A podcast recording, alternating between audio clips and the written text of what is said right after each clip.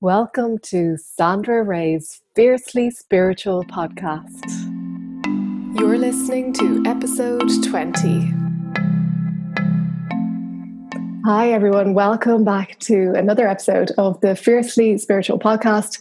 I'm your host, Sandra Ray, and I'm here today with Donna Bacon, who is an accredited psychotherapist working in Dublin and she's the founder of Trua Counselling and Psychotherapy. So, Donna, you're so welcome. It's so good to have you here today.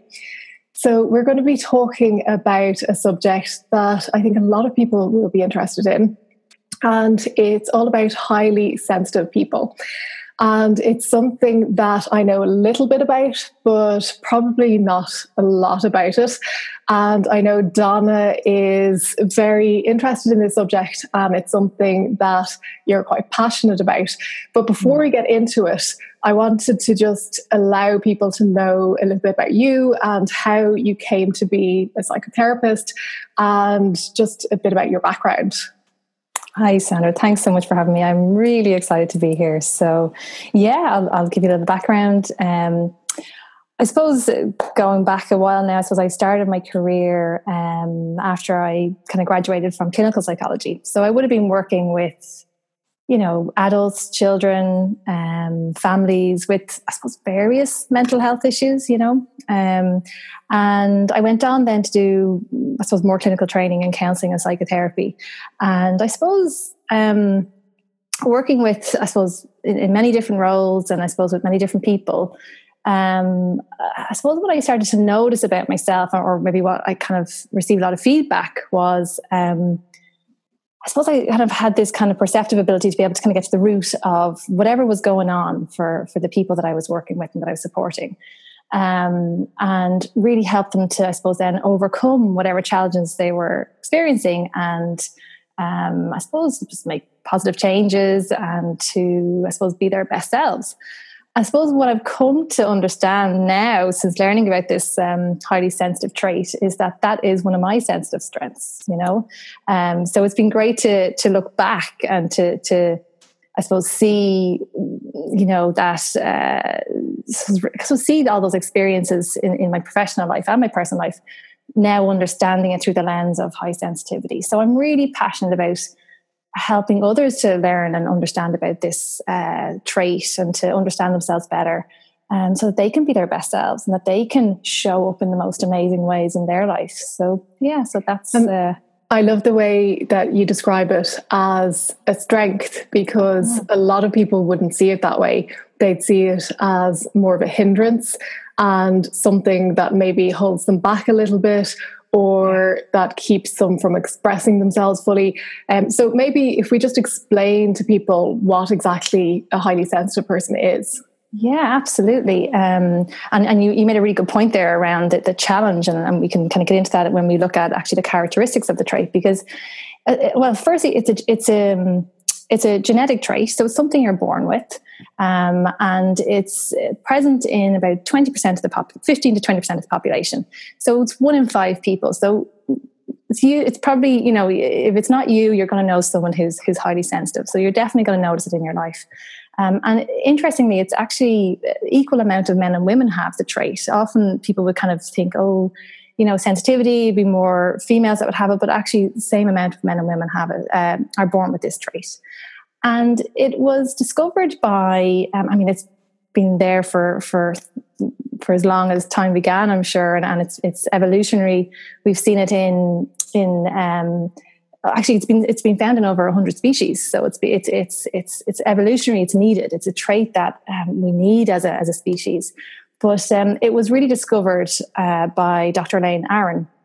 Um, and she found that, uh, you know, as I said, it's it's this genetic trait, and and she the way actually she describes it is an acronym that says DOES, so it's D O E S, and this kind of explains the main qualities of the trait. So D would stand for depth of processing. So this would be where sensitive people often so they think more deeply about things you know so uh, you would re- you know reflect a lot on the meaning of situations or consider all angles of a of a problem or a situation or all the different kinds of solutions that might um, that that might be available to you. And what can happen then is we move into the O, which is overstimulation. So if if we're taking in all this information and pro- and our brains are processing it at a, a much deeper level, we can have a tendency to kind of get overstimulated much quicker then, you know. So overstimulation would be um, well, it's it's wonderful now. We've got neuroscience that can show what's going on in our brains, and I suppose like meditation. Now we're able to see the benefits that that meditation has and the changes that it has in the brain. And um, what neuroscience has found is that uh, there actually is brain differences in those sensitive people than people who don't have that trait. So, for example, they have a more active um, the part of the brain that is that primitive part of the brain, that emotional part of the brain, which is that you know is responsible for that fight, uh, flight, and freeze. Um, you know, so it's actually more active in sensitive people. So that would explain that sense of being overwhelmed or like life gets a little bit too much. You know, it's all kind of um, you know, a, a, lot of clients and uh, have explained to me that sense of feeling frazzled. It's like your nervous system is frazzled because think about it. You're taking in all this information through your senses and then you're you're you're you're processing it very deeply. So people can often present um, you know to to to get help because they're feeling anxious you know and things like they're stressed they're burnt out they're irritable they're angry you know because it's like their their tank is empty you know their tank is empty. This it's all gotten too much. So then that's depth of processing overstimulation the next kind of characteristic that um, that people might be able to resonate if you're a sensitive person is emotional intensity and empathy. So we feel things very deeply. You know, we feel the lows and we feel the highs. Um, you know, you might be more easily moved to tears. You know, watching uh, a film or watching a sunset or whatever it might be. Um, and usually, sensitive people are extremely empathic. So you can often feel what others are feeling. You know, you um, really can just be very compassionate and really get a sense of what's going on for others. So, um, because sensitive people are, are very empathic, they're often um, kind of have a tendency to be people pleasers. So you know, you're you're you tend to put others before your own needs, and you want to take care of people because you care very deeply about them. Um, and that can also lead to the overstimulation because you're running around doing everything for everyone else and not taking care of yourself. And then finally, then the S is, I suppose, sens- sensitivity and and kind of awareness of the subtleties in environment. So you might pick up, you know, this something tiny that might be different in a room when you go into it that others might not notice. You might notice something, you know, like um, a friend, you know, someone in your office might have gotten their hair slightly different that other people just wouldn't pick up. So again, you're picking up all these subtleties um, that uh, uh, your brain is kind of, uh, I suppose, picking all these bits of information up that others might not pick up. Um, so that's kind of in a nutshell. I mean, it's obviously much. Uh, there's much more to it, but that's just trying to kind of, you know, give you an, a, a, was a snapshot of it. And over, you know, that's brilliant. And um, what I wanted to go back to, you mentioned about how it's been around forever or for as long as we mm. know, but mm. um, is it on the increase or is it that just we're actually becoming aware of it? It's it's so it's been found as I said what the research has found and as, as kind of uh, over and over again is that it's twenty percent of the population. So you know, going back, if we look at the evolution of the trait, I mean, going back to maybe a time when we were in tribes, um, they would have found that you know that 80% of people wouldn't have the trait so and then 20% of the people would have had the trait so they would be often known as the royal advisors or the healers or the people who um, because we have what's called a pause to check system. So when you go into an environment we often kind of stop hold back kind of take everything in suss it all out um, and that has a survival um, advantage you know? So um, it, it's it's it's what's evolutionary. It's, we need that trait, and that's it's a gift, you know. So uh, for as long as we know, and it's it's what it's what it seems like is that it's twenty percent of the population have it, and we need the other eighty percent. So back in the time when we we were in those tribes and you know, uh, the sensitive people would have maybe known, okay, this is where we should settle our tribe. It, it seems like safe. There's good food opportunities. But if, say, I don't know, um, a predator like a, a lion or whoever kind of came to attack the tribe, you need the other 80% who are able to jump in and go for it, you know? So th- there was advantages of both. Mm. Um, but uh, yeah, so that that's there seems to be a consistency in terms of that. There's twenty percent of us that are that have the trait. Yeah, maybe it's just my awareness of it. I think I'm noticing a lot more people with it, and yeah. Particularly children. I'm noticing a lot more mm. children who are displaying the trait. And maybe it is subtly increasing, maybe it's not increasing in leaps and bounds, but maybe there is that subtle increase of highly sensitive people. Um, so what is it i mean is there a scale is there or is it you just you are or you're not or can, is there like a scale of you can be you know on the lower end or on the higher end or how does that work well, that's actually a really interesting point because you're right. There is kind of a, a, scale, and and maybe as you say, what we're noticing is that people who might be maybe lower on the sensitive uh, trait scale, but still show those qualities. So, um, the, the, well, the, the, way to find out is um, on Dr. Elaine Aron's website. Um, it's called uh, www.hsperson.com. Uh, you can actually take a self test, and this has kind of been, you know. Um, proven to you know it's it's it's very reputable and you answer the questions and I suppose depending on how many ans- uh, questions you answer, you're either sensitive or not. Um, however, there is some that, for example, would be extremely sensitive, who would probably answer yes to everything, and then there's those that would kind of be more moderately sensitive. So, as you said, maybe it's actually that we're noticing people being more comfortable coming forward and saying, "Yeah, this is me. This is my experience of the world." Um, as opposed to trying to maybe kind of hide that about themselves. Mm. And I'll put a link below to that website. I'll um, link it up so people can go to it. Um, so, this is something that people are born with. Um, if a person is born with this, can they manage it, or what's the best way to deal with it, or uh, like once you've identified yourself as a highly sensitive person, what's yeah. the next step? Absolutely. I mean, and and that's what's most important. I mean, what I what I've seen, so from my own personal experience and, and, and others, is that often people feel you know burdened by this, but it's actually, as I said, it's a gift. You know, um, but we only recognize it as a gift when we know how to nurture it and to care for it. You know, so if you're constantly feeling overwhelmed, overstimulated, you know, like life is too much. You know you've got a sensitivity to noise lights sounds crowds. You know um, of course you're not going to see it as a strength or as a gift or as something wonderful. However if you learn to manage it as you say then you can show up in the most beautiful ways in your life. So there's some amazing strengths um, to the to the you know people are extremely intuitive creative um, loving empathic but if, if you as you said if you're if you're kind of overstimulated all the time you, you can't share those parts of you. So one of the most important um, things for the sensitive people is to learn how to manage that overstimulation that over arousal um, so it's uh, that's one thing I, I, often work with with clients and, and, and it's an ongoing challenge for myself you know trying to find that balance especially with young kids. You're always trying to find that way of okay how can i keep that balance? And um, so things that can help um, is you know I suppose well one is knowing your triggers. So knowing what triggers that over arousal for me. So f- for example for me i know rushing around or having too much to do or yeah me too. um, yeah, yeah, yeah. so that's yeah. Um so you know if i'm running around like even you know running back here to kind of get started, I had to go, okay, my heart's pounding now. I need to breathe. I need to calm down. I need to ground myself.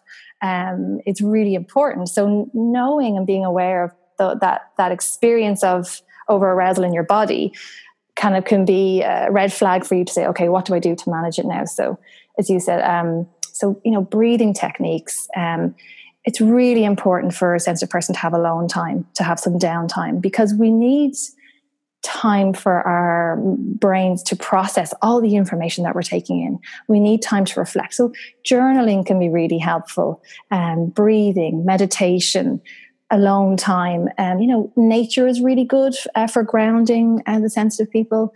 Um, I mean, there's many different techniques. Um, but uh, and it can sometimes it can be quite unique for for the individual. So what I usually try and help people find is those unique ways to uh, find balance in their life, you know. Um, saying no is a big one. Um, having those boundaries in place, saying, you know, learning how to say no um, and say yes to yourself.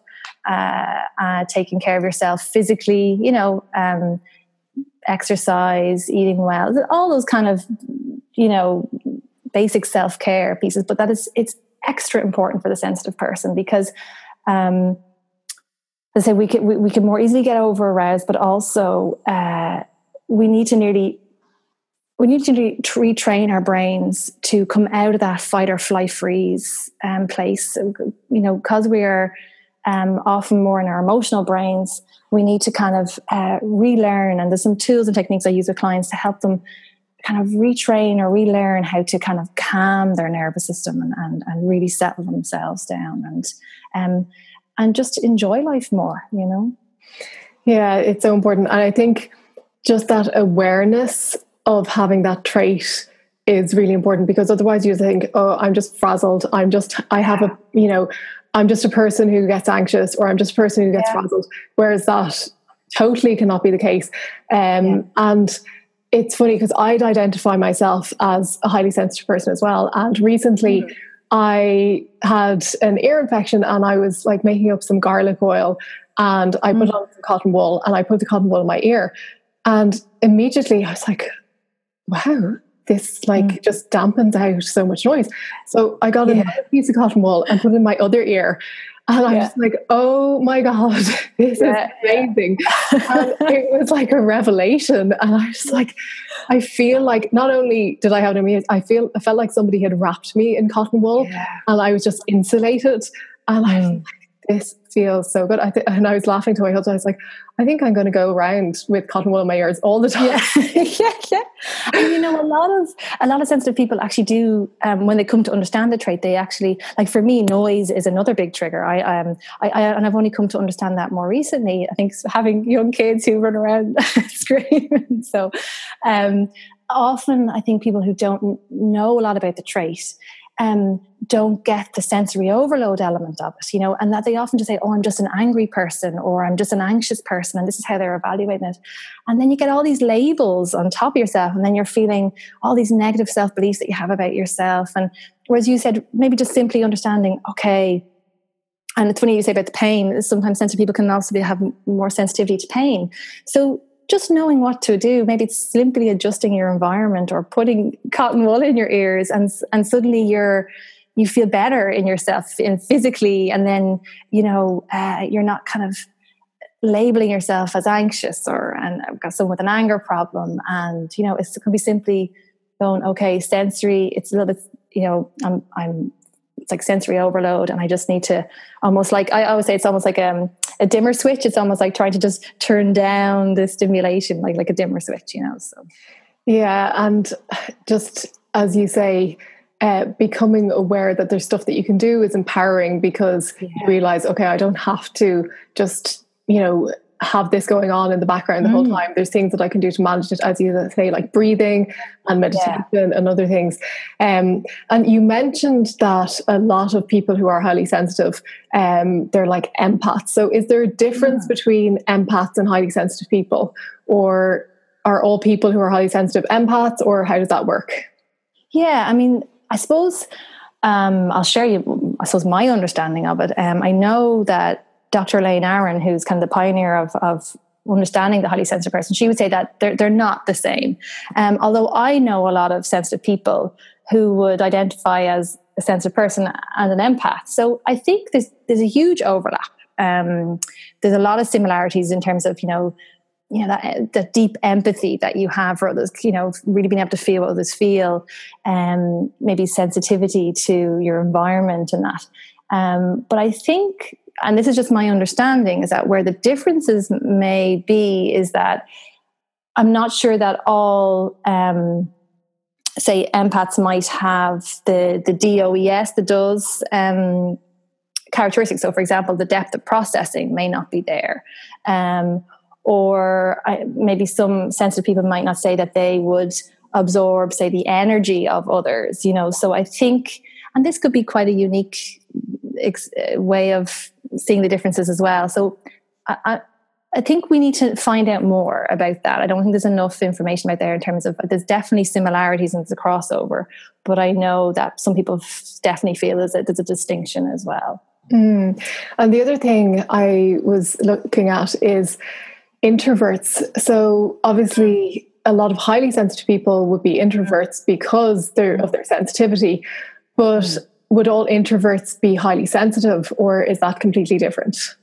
again, what my understanding is that um, what the research shows is that uh, the, those that are highly sensitive, 70% are introverts. Because often people say, oh, they kind of almost uh, link the two of them together. But actually, 30% of sensitive people are extroverts, you know? Mm-hmm. So um, that can be a challenge as well because they still need that downtime, but, but obviously feel very fulfilled by socializing and, and, and um, being with a lot of people and whatnot. So, um, introversion, extroversion, and the sensitive person is definitely different. Um, um, but as I said, what the research has found is there's 70%, there's more of a, an inclination towards introversion if you're a sensitive person. Okay. Um, so if a person identifies as being highly sensitive, obviously they can go and they can take that test that you mentioned. Um, but if they do identify as being highly sensitive, um, you know, what can they do themselves? Like, is there anything that they can do on a day to day basis? Mm. Um, obviously, you mentioned the breathing, you mentioned meditation. Um, is there any habits that they can develop that they can incorporate into their lifestyle to make it a bit easier for them? Yeah, I mean, I think depending on what the individual challenges are for the person, um, but usually it tends to be the over arousal, overstimulation. Um, for that, I think, I suppose on a practical level, I think doing things like, um, so some small things that you know have really helped me as well is is slowing down. You know, slowing down your pace. So if you notice you're rushing, on okay, my heart's racing, I'm not breathing. I need to just like even just physically walk slower. You know, um, things. The other thing to know is that um, we need more time to get started in the morning. Um, so having more time in the morning to kind of ease into your day, and that was one of the biggest challenges I found having kids. It's almost like being startled awake and you're you're on straight away. So now I have to get up a little bit before the kids so I can kind of ease into the day and you know set myself up that I'm not I'm not starting the day over aroused. I'm not starting the day in that kind of you know fight flight kind of freeze um, state. Um, also then uh, what's really important is we need time to settle down before we fall asleep so going to bed you know reading uh, reading or looking at your phone or being rushed around and expecting yourself to fall asleep for most of us that's very hard but for the sensitive person it's it's extra hard because if you've been running around all day taking in all this information at nighttime, um, when you slow down, you, it's almost like the dust is settling, and your body, your your brain is trying to process all that information.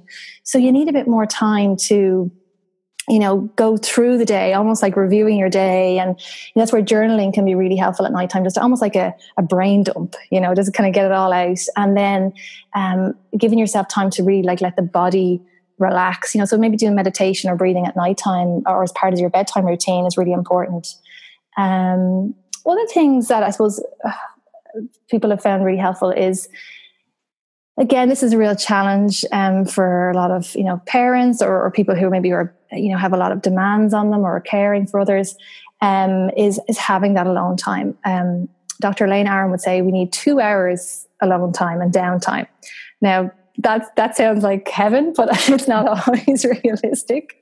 Um, so, but you know, trying to just be mindful during the day. You know, like sometimes I say to, to people I'm working with or myself, you know, when I'm when I'm boiling the kettle, just take those couple of moments just to do some deep breathing, some deep abdomen breathing. Um, or you know uh, when you're walking up the stairs you know just so trying to incorporate it into your day um, other things that uh, sensitive people have found useful is um, having a routine you know so having parts of the day that are predictable that you don't have to think about because um, sometimes, again, it's been found that if, if sensitive people are kind of getting over aroused, I suppose, well, your, your thinking part of the brain is turned off, so it's harder to make decisions. So, reducing the amount of decisions that you have to make during the day can be a, a kind of a really helpful way of just, you know, just feeling like things are a little bit easier. And so, you know, having, um, you know, whatever your routine might be in terms of whether you're going to work or minding kids or you know that uh, reducing the amount of sometimes the decisions that you have to make on the spot you know? Um, and then the big one i think is learning to um, work on that inner critic you know work on that inner chatter. Um, because often unfortunately a lot of sensitive people we've grown up with um, messages that were either too much or not enough or different in some way and we are. You're you're you're, you're 20% of the population so you are having a different experience. Um, but that can often become, um, you know, a very kind of mean inner inner voice that um, looks at all the things that you're that's wrong with you and um, can really kind of drag you down. So working on, you know, those positive affirmations, you know, how you talking more compassionate to your compassionately to yourself um, are just small ways that might kind of ease that um, I suppose, ease the, the, the challenges of being sensitive. Yeah, it's all great tips, and a lot of that I would do myself. But I think mm. even if you're not highly sensitive, all of those things are yeah. relevant to everybody. it's like Absolutely. everybody can benefit from rushing less and taking more time. And I always encourage my clients to do breathing breaks, like you yes. said, taking those few moments when you're standing in a queue, when the kettle's yeah. boiling, when you're on traffic lights, you know, those moments where you're going to be in stillness rather than being like, come on, look at your watch. Yeah. sitting and breathing and breathing deeply, even yeah. three mindful deep breaths yeah. just it completely changes your attitude, your outlook, and it's so good.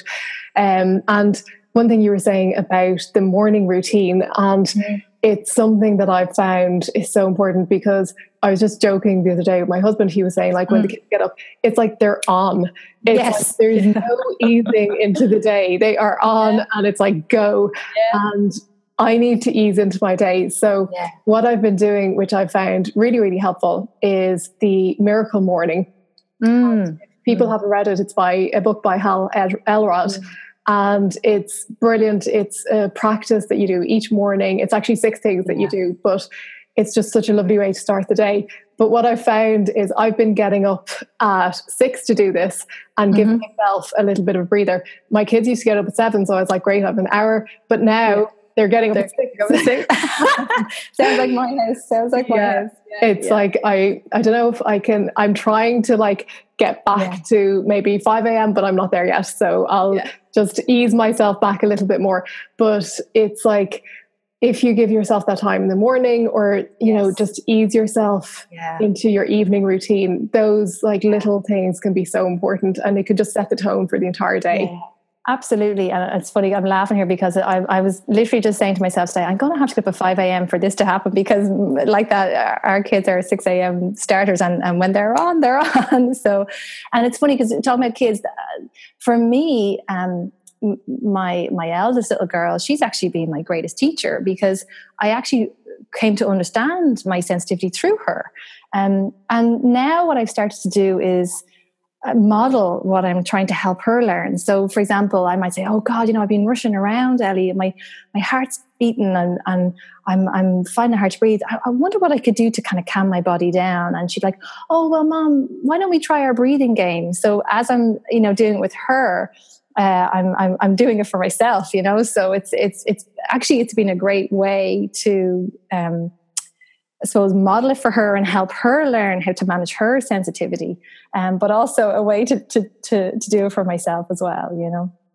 Yeah, I love to play a game where I'll say to my boys, okay, we're going to be really still and we're going to see how many sounds we can hear within like 30 seconds or a minute. Yeah. And yeah. they'll like sit there and they'll be like listening. Yeah. And then I'll just be like, ah, oh. yes, yes. it's just like a little like silence break. And then afterwards, I'll be like, so what did you hear? And they'll be like, well, I heard a truck and I heard this. and, Brilliant. But it's a lovely way to get them to be more mindful yeah. and for me to have a little mini time out.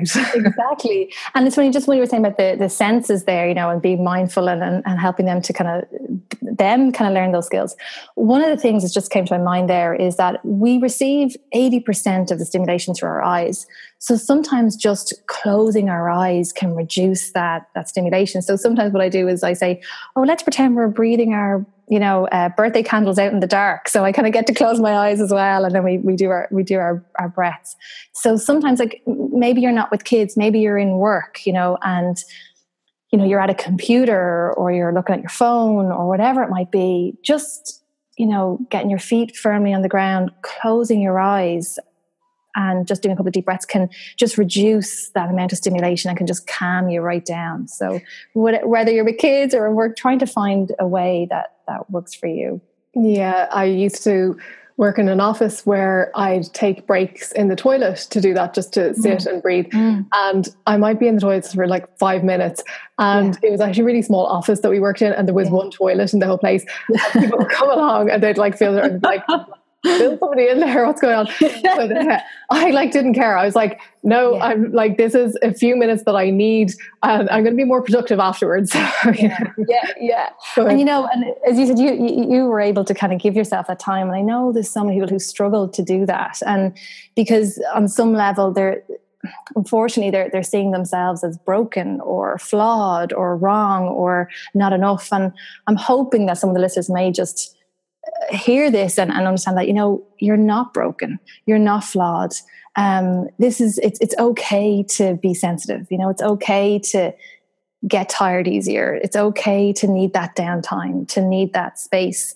Um, and actually when you really give that to yourself as you said after you've taken that breathing break in in work you go out and you're just you're filled up and you're ready to to share all your your your talents and and, and your gifts then you know well, as you say, it makes you better at your job. And I find the mm. same. I'm a better healer. I'm a better mm. empath. I'm better able to help my clients because I can feel and I can sense more and I can identify with a lot more and particularly i mean be on the empath side of it like i feel yeah. people's pain in my body so i know yeah. okay well they're sensing this pain or they have this going on and as soon as they leave like that i you know break that connection and that pain goes. But even knowing how to break that connection because if i didn't i'd be walking around with that for the rest of the day. So that's like a whole other episode on energy work but yeah. we'll talk about that another time. But if people are if they've gone down the path where they are suffering where they are yeah. you know really finding it hard to cope um, if they wanted to work with you, if they wanted to go a little bit deeper into mm. the process of just, you know, allowing themselves to, I don't want to say recover, but to yeah. deal with all the stuff that they're taking in. Yeah. they do that? Yeah, and it's funny because um, what again, just what the research has found is that be- because as sensitive people we are so much more influenced by our environment. Um, unfortunately, we are more susceptible to mental health problems like anxiety, depression, and whatnot because you know we, we, we possibly have lived we've we've kind of grown up in, in environments where our trait and our sensitivity wasn't necessarily understood or supported um, and so we've kind of maybe grown up with this message that you know uh, some some very kind of you know negative labels and, and negative messages so um, when we kind of get to adulthood, we've internalized all those things and we're really struggling with them. Um, but what the the flip side of that is that we're also uh, what the research has found is that we're also we benefit so much more from the positive. You know, so actually those are sensitive and they come to healing or therapy or whatever it might be, that they actually excel, they flourish, they thrive. So it just shows that that's the upside of our trait. That although we might be suffering more, but when you take that step and get the support and get the help and understand yourself more and understand what you need that you can thrive. You can just flourish. You can you know there's so much uh, potential there.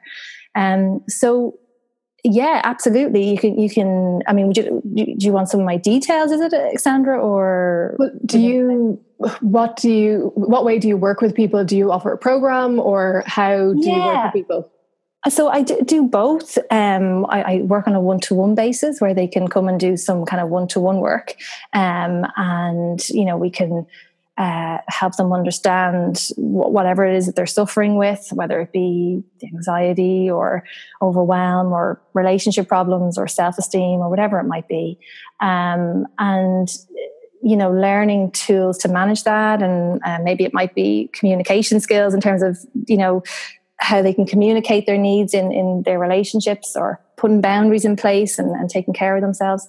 Or I also do group work. So um, every now and then I do groups that come up, and I'll be doing a group in September around kind of kind of I suppose for people who may be experiencing anxiety, but probably it's is experiencing that over arousal, that overstimulation, and in a group. The other thing about sensitive people is that we um, we are so fulfilled by that deep connection. So connection is very important to us. Um, so groups are, are usually actually really beneficial for sensitive people. Um, and, you know, we, we, can focus on, we're going to focus on things like uh, how to manage that overwhelm and that overstimulation and to, um, you know, uh, so there's lots, of, lots of different techniques that I suppose I'd mention that we'll, we'll be working on. So um, I do both individual and, and groups. So. Okay. Okay. Well, it's been a great insight into it. I've definitely learned a lot more, and mm-hmm. it's.